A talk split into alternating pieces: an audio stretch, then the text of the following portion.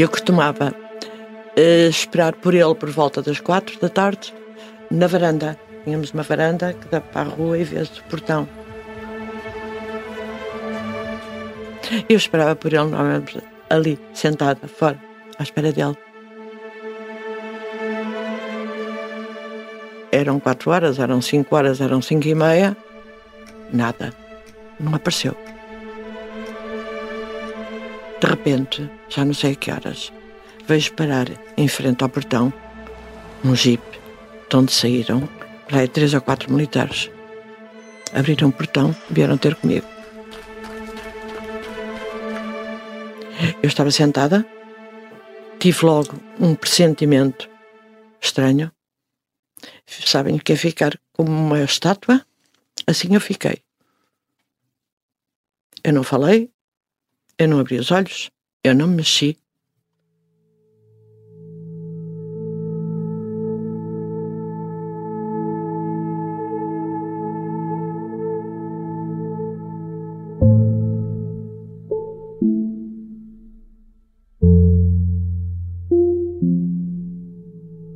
Maria dos Anjos pressentiu logo que algo não estava bem. E esse pressentimento depressa passou certeza, mesmo antes daqueles homens falarem. António não ia voltar a casa nesse dia. O que ela não sabe ainda é que não serão dias, nem sequer meses. Terá de esperar mais de sete anos para o reencontrar. António será o prisioneiro de guerra português que mais tempo passará em cativeiro. Para o resgatar, será necessária uma operação tão arriscada e controversa que acabou por nunca ser reconhecida oficialmente pelo Estado Novo. Este é o Sargento na Cela 7, uma série para ouvir em seis episódios que faz parte dos Podcast Plus do Observador. É narrada por mim, Pepe Rapazote, com banda sonora original de Noiserve.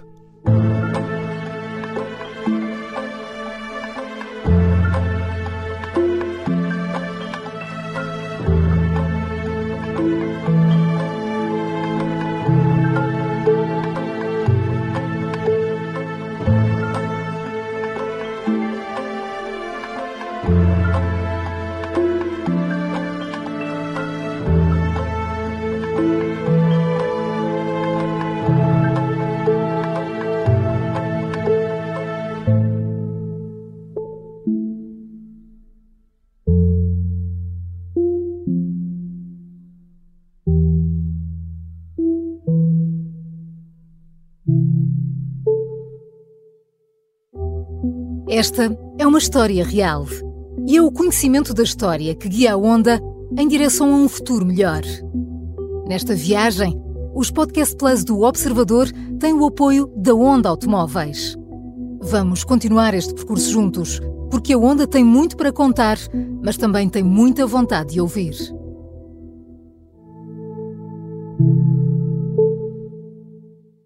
Episódio 2 Os Deuses da Morte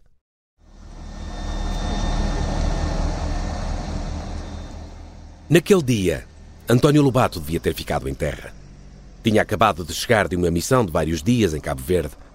As regras mandavam ir para casa e descansar. Mas algo está a acontecer. Na base aérea de Bissalanca está a ser preparada uma mega operação. Talvez a maior desde que a guerra começou. O sargento Lobato não resiste e vai espreitar a sala de operações. A voz que vai ouvir a conversar com António Lobato é da jornalista Tânia Pereirinha. E assisti ao briefing que o comandante das operações estava a dar para a operação do dia seguinte. Eh, estava estipulado no quadro de operações aqueles que iam, portanto, os comandantes de, de parelha, uma parelha é o conjunto de dois aviões, o comandante de esquadrilha, o conjunto de quatro aviões, eh, quem eram. E o seu nome não estava lá? Não, não estava lá que não podia estar, porque eu tinha chegado de um voo de Cabo Verde. Mas acontece que faltava um. E eu disse, disse assim, olha, falta um, não faz mal, não me importa nada disso. Cheguei de Cabo Verde, não me importa nada disso. Dizia, olha, olha, tudo bem, você aliás já conhece isto melhor que ninguém. Eu estava a acabar a minha comissão, estava lá quase há dois anos já. Quanto tempo é que faltava para, para Um sair? mês ou dois, para vir embora. Não me importa, ponha-me lá que eu não me importo de ir. Estamos em maio de 1963. O conflito na Guiné arrancou em janeiro com o ataque a um quartel em Tite. Desde então, não há tréguas na guerra entre militares portugueses e guerrilheiros do PAIGC, o Partido Africano para a Independência da Guiné e de Cabo Verde, fundado em 1956 por Amílcar Cabral. Os portugueses acreditam que a Ilha de Como é um dos redutos dos independentistas. Era uma ilha que, como, como se dizia na altura, estava cheia de bichos, estava cheia de, ehm, de terroristas, que era assim que se chamavam, Pronto, que era o PSGC na altura. Portanto, estava lá o inimigo, dizia-se que estava lá o inimigo instalado. Portanto, foram para lá vários aviões para ver se o de, desalojavam. Os pilotos seguem com atenção os planos de ataque. Dez aviões e dez homens vão estar envolvidos nesta operação. Vão atuar divididos em parelhas que irão voar lado a lado e atacar os alvos de forma autónoma. Os nomes das equipas estão escritos no quadro, mas há uma alteração de última hora que vai mudar tudo. E o rapaz que estava ao meu lado tocou-me no braço, conhecia-me, eu tinha chegado há pouco, não tinha mais ninguém, disse assim, deixa lá. Ele estava com outro qualquer, que não me lembro quem, se eu pudesse ir consigo. Eu levantei o braço e disse ao, ao chefe das operações, olha, aqui o casal se pudesse trocar, ele conhece-me comigo. Sim, senhor, o senhor lá me deu os nomes. é exatamente assim, parece que estava tudo prescrito como havia de acontecer. E assim foi, o casal passou para o meu asa, que estava a asa de outro qualquer, e lá fomos para a operação.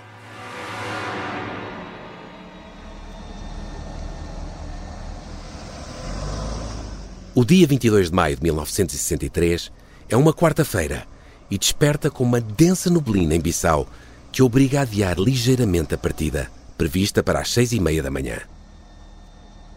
O sol já nasceu quando a esquadrilha descola finalmente de Bissalanca. A parelha do comandante é a primeira a levantar voo. Os aviões dirigem-se para sul.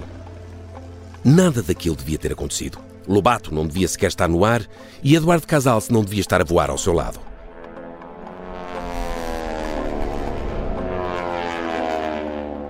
Poucos minutos após a descolagem, o objetivo já se aproxima. O aviador desce a pique para a ilha de Como. Com o alvo na mira, dispara a primeira rajada de metralhadora. A zona está coberta de árvores, que dão pouca visibilidade para o terreno. É o local ideal para os guerrilheiros se abrigarem.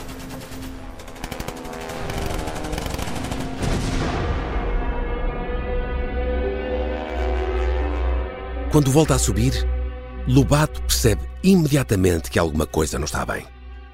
Eu percebi que uma das minhas asas foi chumbada com disparos leves, balas, não, não, não foi mísseis, não havia na altura, mas balas que a gente ouve, sente o avião, como se fosse o nosso próprio corpo.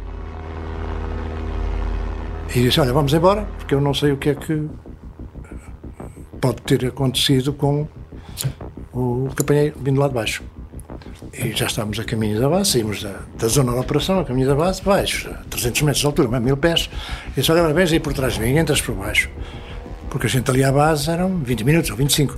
Entras por baixo de um avião e dás uma espreita dela a ver se vês alguma coisa danificada no trem de aterragem, é o que você precisa seguir. E assim foi, ele veio por trás, mas com muito pouca experiência, lá está, formado já mais tarde. E é uma coisa que todo piloto sabe, é que quando se mete debaixo de um avião, há um efeito de sucção do avião de cima do de baixo, a puxá-lo. Ele não teve atenção nisso, saiu para o meu avião assim, a cortar o avião dele. Ainda dei dois, três gritos, chama por ele, mas não vive enfiar-se por chão dentro. E eu, com a minha parte, fiquei com o meu hélice todo torcido e o, o motor do avião ameaça, desequilibrado, ameaçar saltar fora. Só uma, uma, só uma coisa a fazer, é parar imediatamente o motor. Porque se o motor saltar fora por qualquer motivo, então a gente não sai de lá. Parei o motor, estabilizou, e agora ou paraquedas ou por o avião. E no meio do mato em qualquer sítio. Norte viu uma clareira lá embaixo. E depois é uma questão de planeamento, aproveitar a velocidade do avião e, e, fazer um planeamento correto para entrar no início da clareira e, e, não, e não, chegar ao outro lado, porque senão parte-se todo, nas árvores. Fiz o planeamento e pus o avião no início da clareira. O que era a clareira? A clareira era um campo de arroz, que eles chamam bolanhas na Guiné. Os campos de arroz não sei se é metro a metro, dois em dois metros, são traçados por um sulco, por sulcos que levam água para regar o arroz. O avião, por baixo das asas, tem duas partes salientes, que eram as metralhadoras. Fora. As metralhadoras entram naqueles sulcos, o, o embate e entraram nos aqueles, arrancaram as duas asas do avião, uma de um lado, as duas ao mesmo tempo, o que foi bom. De maneira que o avião parou muito, muito antes de chegar ao outro lado, pararia na mesma, mas assim parou mais depressa. A fuselagem, portanto, todo o corpo do avião, deu três ou quatro cambalhotas sobre ela própria, ficou de lado. Eu abri a cabine, não me nada e saí cá para fora. Ileso. A única coisa que tinha era o relógio esmagado, não sei como. Nessa altura não se pensa nada. A única coisa que se pensa, isso sei o que eu pensaria agora e é o que pensei na altura. Para desta já me safei.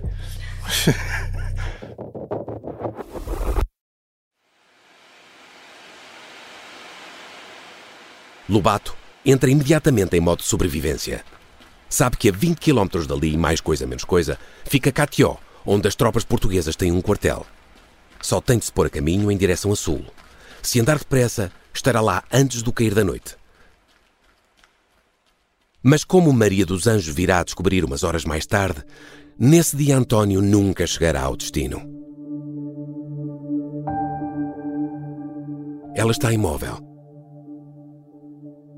Ainda não ouviu os militares que acabam de estacionar à sua porta, mas já pressente o que tem para lhe dizer.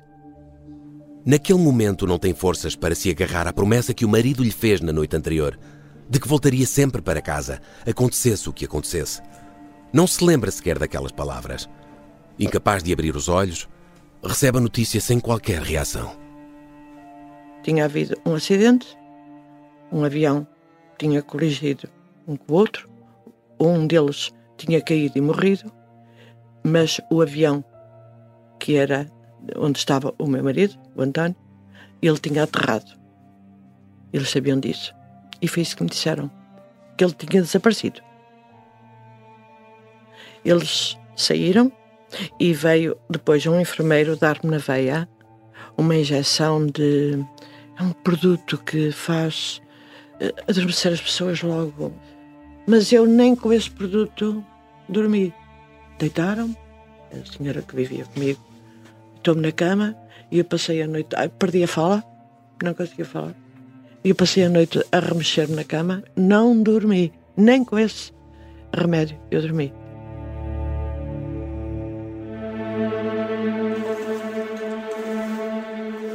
Lobato tem água pelos joelhos. Olha à volta do campo de arroz e tenta orientar-se. À primeira vista, é tudo mato cerrado. Depois, num dos extremos do campo, avista um conjunto de cubatas que compõe uma pequena aldeia. Uma tabanca, como lhe chamam. No outro extremo, apercebe-se de um grupo de oito ou dez trabalhadores. Estão espantados a olhar na sua direção.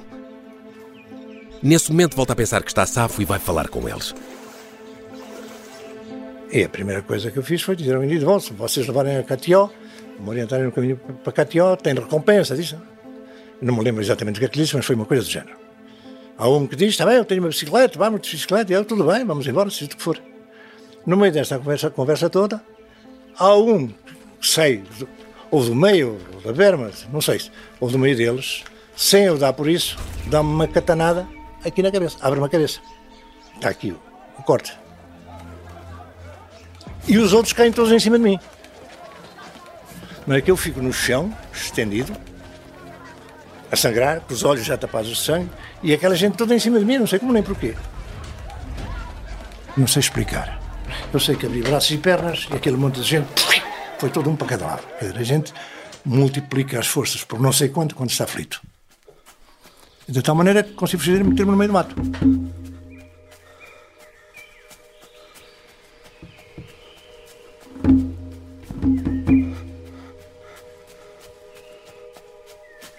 Lá num cantinho, no meio do mato, tirei o lencinho, amarrei a cabeça, fiz assim aos olhos.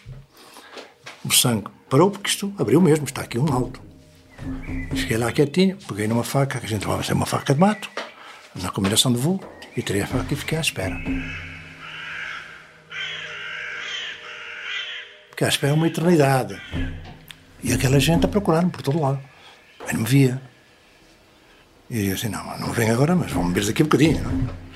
Mas os outros espalharam-se todos e há um, se calhar mais pisteiro, vai, e para em frente a mim.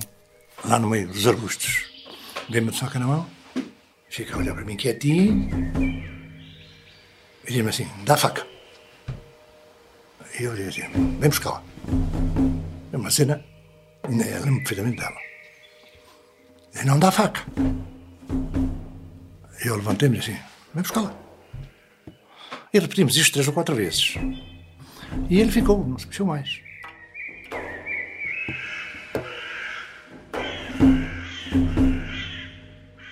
Passam-lhe uma série de cenários em turbilhão pela cabeça, aberta pela lâmina da katana.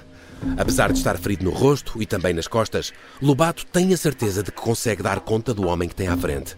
Não está sequer armado. Basta um gesto rápido e certeiro.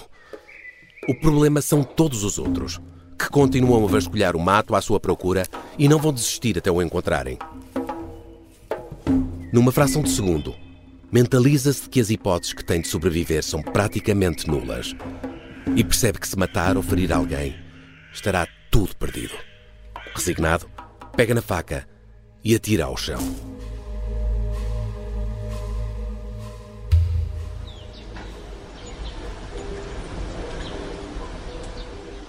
Parece que passaram dias. Mas a manhã daquele 22 de maio ainda mal começou. A avaliar pela curva do sol, deverão ser umas 8 da manhã, quando chega à pequena aldeia, mesmo ao lado do campo de arroz onde aterrou de emergência. Primeiro tiram-lhe as roupas, logo a seguir as botas, dão-lhe uma manta para se cobrir e um par de sandálias de plástico para se calçar. Depois, instalam-no à sombra de uma mangueira.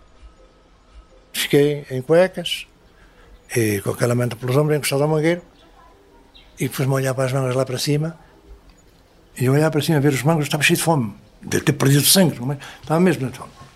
E um diz-me assim, viu-me olhar, queres mangos? Quero. Então ele chamou o catraio qualquer dela, ah, tira lá mangas cá para baixo. Fui tirar, não sei quantos comi, mas devo ter comido para 20 ou 30. Bom, bom, bom. Comi, comi, comi, comi, comi mangas com casca e tudo ali ainda de cima, e a seguir adormeci. Mas adormeci profundamente. Quer dizer, podiam ter feito de mim aquilo que quisessem. Quando acordei, já não estavam as duas pessoas que tinham ficado ao meu lado, estavam dois guerrilheiros, um de pé e o outro sentado ao lado, mas com uma metralhadora Kalashnikov já ali sentado ao meu lado. As poucas esperanças que ainda alimentava desapareceram assim que abre os olhos. A partir desse momento, Lobato já não tem dúvidas. Tem a certeza de que os guerrilheiros do PAIGC vão executá-lo. Só não sabe é quando.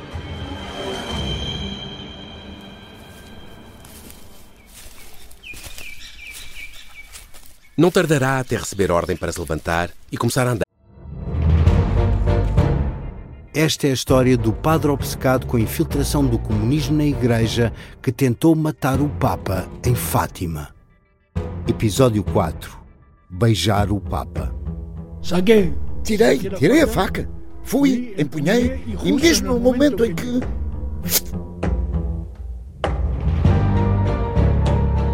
Matar o Papa é uma série para ouvir em seis episódios e faz parte dos Podcast Plus do Observador. Um novo episódio a cada terça-feira. Os assinantes do Observador têm acesso antecipado a todos os episódios desta série, já disponíveis em observador.pt.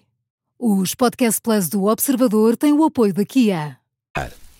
Hão de caminhar durante o resto do dia e parte da noite pelo meio do mato e através de pântanos, com lama de um metro de altura que lhes dificulta o avanço.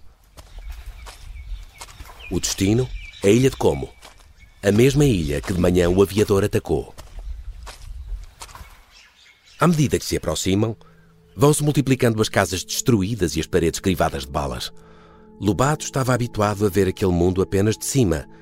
É a primeira vez que é confrontado com o resultado da devastação que a Força Aérea tem feito cair dos céus. Chegamos a um sítio, uma das entradas da ilha, em uma, uma aldeia que se chama Ediqueia, onde me mostraram uma mulher com um braço decepado e com um bebê ao colo, um bebê, se não era recém-nascido, teria um ano ou dois, bebê ainda, muito bebê, e ela com o braço todo decepado. E um deles diz-me assim: Estás a ver o que vocês fazem? E digo assim: Bom, trouxeste-me para aqui que é para. E pensei: Senti isto, e assim, pronto, trouxeram para aqui para eu ver esta cena e executarem-me aqui.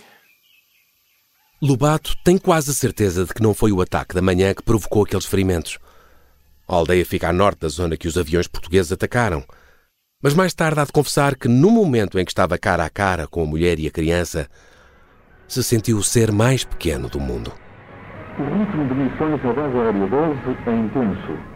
Aviões aterram e logo outros se seguem no cumprimento constante das missões para que continuamente são solicitados. Naquele início de guerra, Portugal está a ganhar e isso deve-se muito à intervenção da Força Aérea. Do lado do PAIGC, a guerrilha faz-se apenas em terra. Não há helicópteros, não há aviões. Os portugueses dominam os céus e espalham a destruição. Para as populações, os pilotos são os deuses da morte.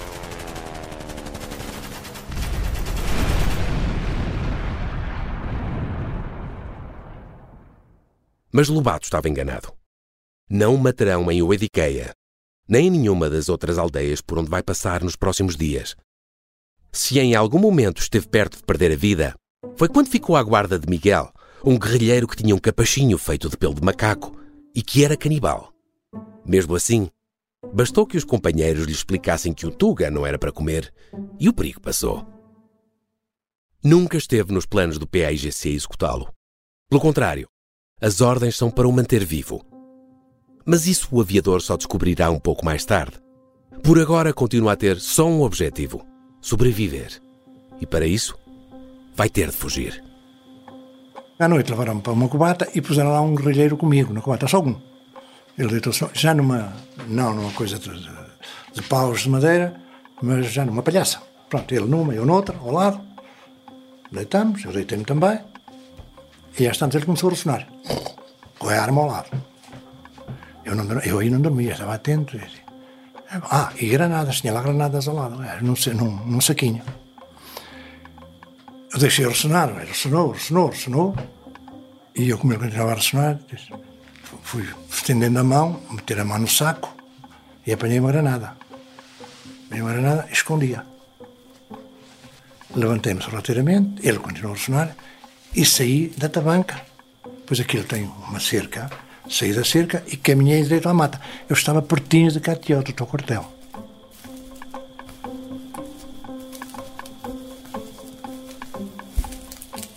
Seriam apenas 4 ou 5 quilómetros a andar até ao quartel. Só tem de conseguir chegar à zona de floresta e embranhar-se no mato. E a partir daí desaparecer. Mas o plano não é infalível. Vou direitinho à mata, andei para aqui. Sei lá, 500 metros antes chegar mata. E vêm três ou quatro mulheres com umas cabaças à cabeça, vem o branco começam aos gritos. E eu estou feito. Portanto, acordaram a aldeia toda, vai tudo atrás. Elas devem ter dito, olha, um branco, não sei, não e vai tudo atrás de mim. Eu assim, de repente pensei, só tenho uma maneira. Meti-me ali junto a uns arbustos, baixei as calças e fiz de conta que estava a fazer meu serviço, peguei na granada e enterrei-a. É claro, daí a bocadinho tinha os, os guerrilheiros que tinham comigo ao pé. Então, tu faz? Não, vim fazer coisa, para não acordar ninguém, não sei o quê, não sei o que mais. O tipo não deu pela falta errada, porque tinha várias no saco. E levaram para trás outra vez e a coisa ficou assim.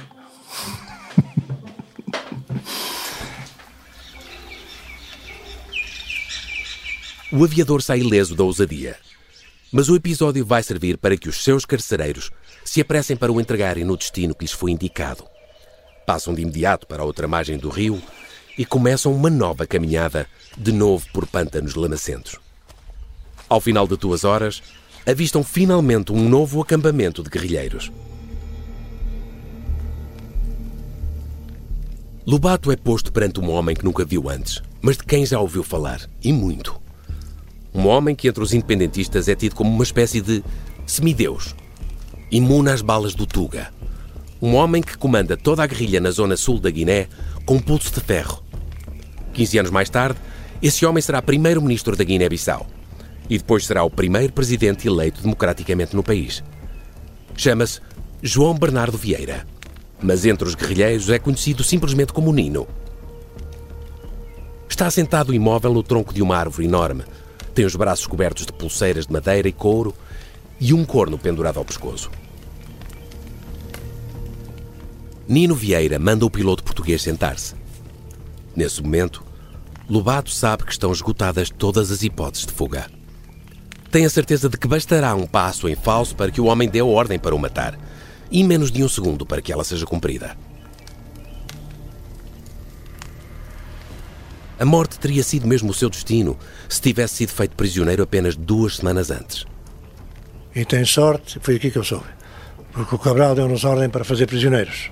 Se não, cortava-te a cabeça. Mas não. Fez o gesto? É, fez o gesto. Tinham ordens, era a minha sorte eles terem ordens, para se apanhassem alguém, não matarem, levarem. Porque até ali matavam tudo o que apanhavam. Foi na altura em que, em que começaram a fazer prisioneiros, não é? O PSGC. Foi a minha, fui, fui primeiro. Os relatos que até então passavam de boca em boca davam conta da crueldade dos independentistas sempre que lhes caíam soldados portugueses nas mãos. Ainda incrédulo por ter sido poupado a uma morte que tinha como certa, Lobato também começa por não levar a sério a boa vontade do tão temido Nino Vieira. Queres escrever uma carta? Não, mulher, não vale a pena, não chega lá. Como quiseres. E disse, então dá cá papel. O meteu a mão à bolsa, tirou um bocado de uma folha de um caderno de linhas, daqueles cadernos antigos que tinham linhas, e uma esferográfica do bolso. Toma lá. Eu escrevi três ou quatro linhas. Ponho que ela essa carta.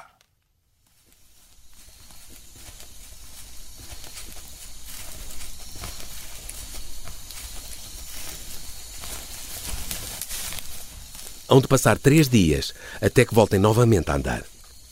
Por essa altura, o aviador já sabe o seu destino. Vai para Conakry, a capital da República da Guiné, logo ali, do outro lado da fronteira. La liberté, c'est le privilège de tout homme, le droit naturel de toute société ou de tout peuple. O país é governado desde 1958 por Sékou Touré, o homem que fez da Guiné a primeira colónia francesa da África subsaariana a conseguir a independência. E é, na altura, um dos principais pontos de apoio do PAIGC. O fundador Amílcar Cabral vive em Conakry. É também lá que estão as principais bases do partido. Nous préférons la pauvreté dans la liberté à la richesse dans l'esclavage.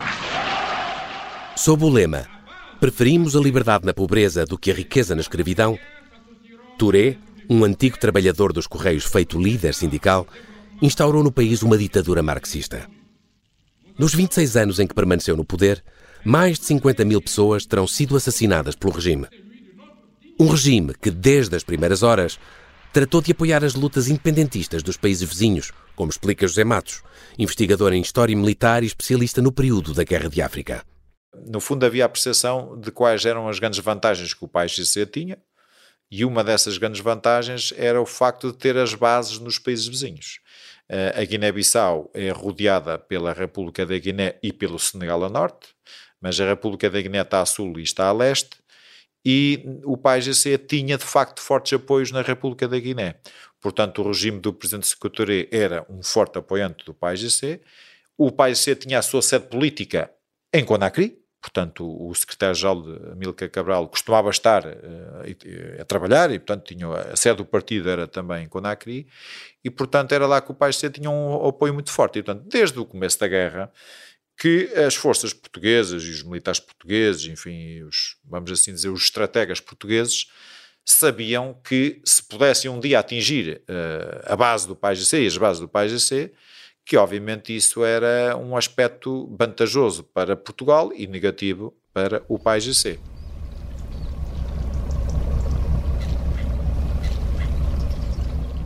Lobato é levado para a Guiné-Conakry a bordo de um navio mercante português roubado pelos guerrilheiros. Está exausto. Está há mais de uma semana a andar, através de matas cerradas e de pântanos. Nos pés tem as mesmas sandálias de plástico que lhe deram quando foi capturado. Tudo o que tem comido é arroz. O cansaço é tanto que já nem sente dores. Nem na cabeça, cuja ferida já começa a fechar, sob o lenço azul da farda de piloto que lhe serviu de torniquete. Nem nas costas, também cortadas com golpes de katana. Há um vulto que se aproxima.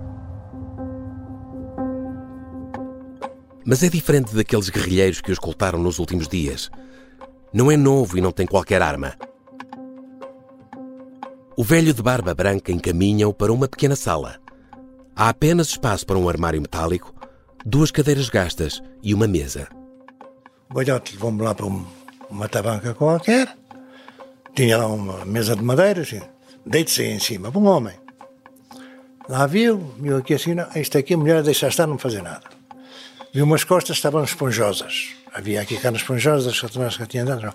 Aqui a gente trata, mas vai doer. Mas olha, espera aí. Foi lá a um canto e trouxe uma garrafa de vinho. Olha, isto é vinho vosso. É vinho do vosso. Bebe. Eu vou na garrafa, venha ele. Só depois percebe o que está ali a fazer. O velho tira do armário uma agulha grande e um novelo de fio. O piloto tem feridas ainda abertas nas costas pelas catanadas que levou. Vai ser cozido a sangue frio por aquele curandeiro. E o vinho é apenas para tentar aliviar as dores. Está quente. Vem numa garrafa que já passou por dezenas de outras bocas. Mas é vinho português e aquele simples gol de algo familiar é o suficiente para o reconfortar. Depois, o curandeiro dá-lhe um rolo de pano branco para colocar entre os dentes. E ele diz, agora vais tirar de costas. E o gajo foi, começou a cortar. Aí sim, aí senti dores. Aí agarrei-me, a dor era tanta que deixei ter dor. Disse, a gente, quando atinge um certo limite da dor, deixa ter dor. Quer dizer, fica insensível quase. O que é certo é que o homem lá tratou, desinfetou não sei com o quê, não pôs pensos nem pôs nada, que não tinha.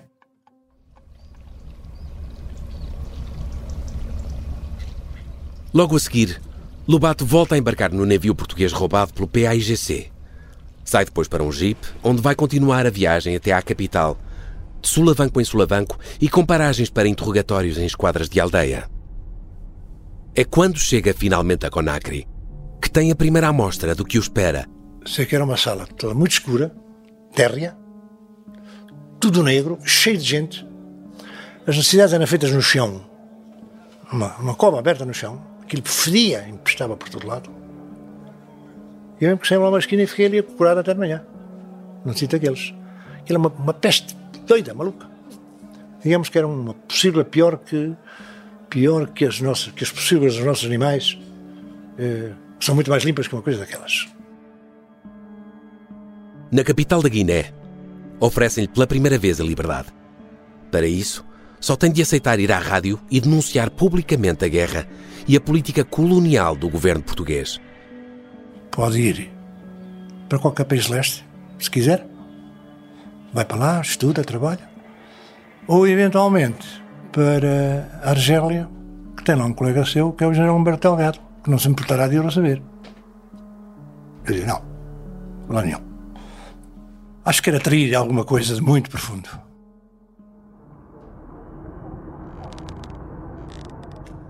Já passou cerca de um mês desde o acidente. Maria dos Anjos está em casa, em Bissau, quando dois homens desconhecidos lhe batem à porta. Um deles está quase nu, de tanga e com uns atilhos tribais em volta dos braços. Não diz uma palavra em português. O outro vem como intérprete. A primeira coisa que fazem é pedir-lhe um copo de leite. Sozinho em casa, sem saber ao certo se o marido está vivo ou morto, só tem água para lhes dar. Em troca, recebe uma folha de papel pautado, dobrada em quatro. Era o bilhete escrito pelo marido. Nino Vieira tinha cumprido a promessa. A carta era muito, eh, muito, muito simples. Uh, querida, Estou vivo, eu voltarei. Só assim, duas frases.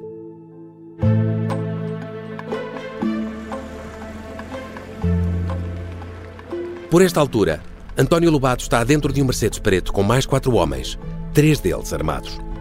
Estamos a 17 de junho de 1963, o 27 dia desde que se despenhou na ilha de Como. Não sabe para onde vai.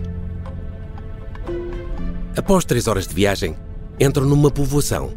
Kindia consegue ler numa placa à beira da estrada. Logo a seguir, o carro para à porta de um edifício. Só um dos homens é que sai. O piloto fica no interior, guardado pelos outros três. Durante duas horas mantém-se ali sem que alguém lhe explique o que se passa ou para onde vão levá-lo. Depois ordenam-lhe que saia e entre num Opel, na companhia de dois outros homens, vestidos a civil.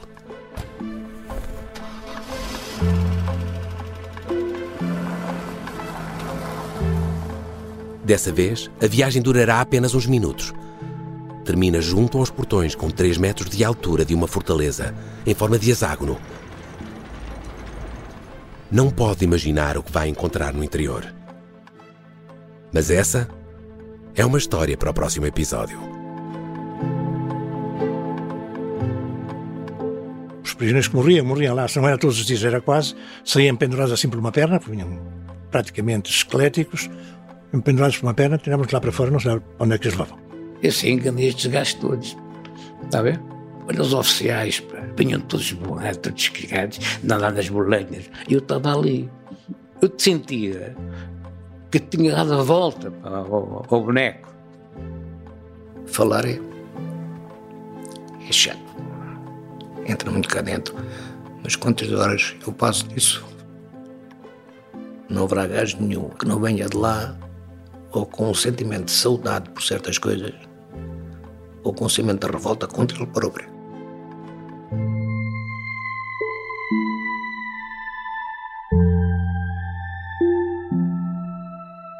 O Sargento na Cela 7 é uma série para ouvir em seis episódios e faz parte dos Podcast Plus do Observador. Pode ouvir no site do Observador e subscrever nas plataformas de podcast habituais. É narrada por mim, Pepe Rapazote, e tem banda sonora original de Noiserve. O guião é de Tânia Pereirinha e João Santos Duarte. As entrevistas de Tânia Pereirinha.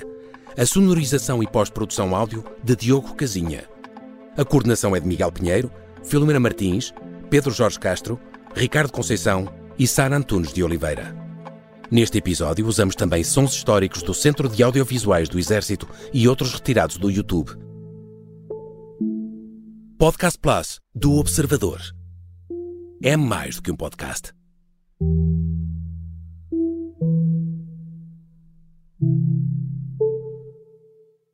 Os Podcast Plus do Observador têm o apoio da Onda Automóveis.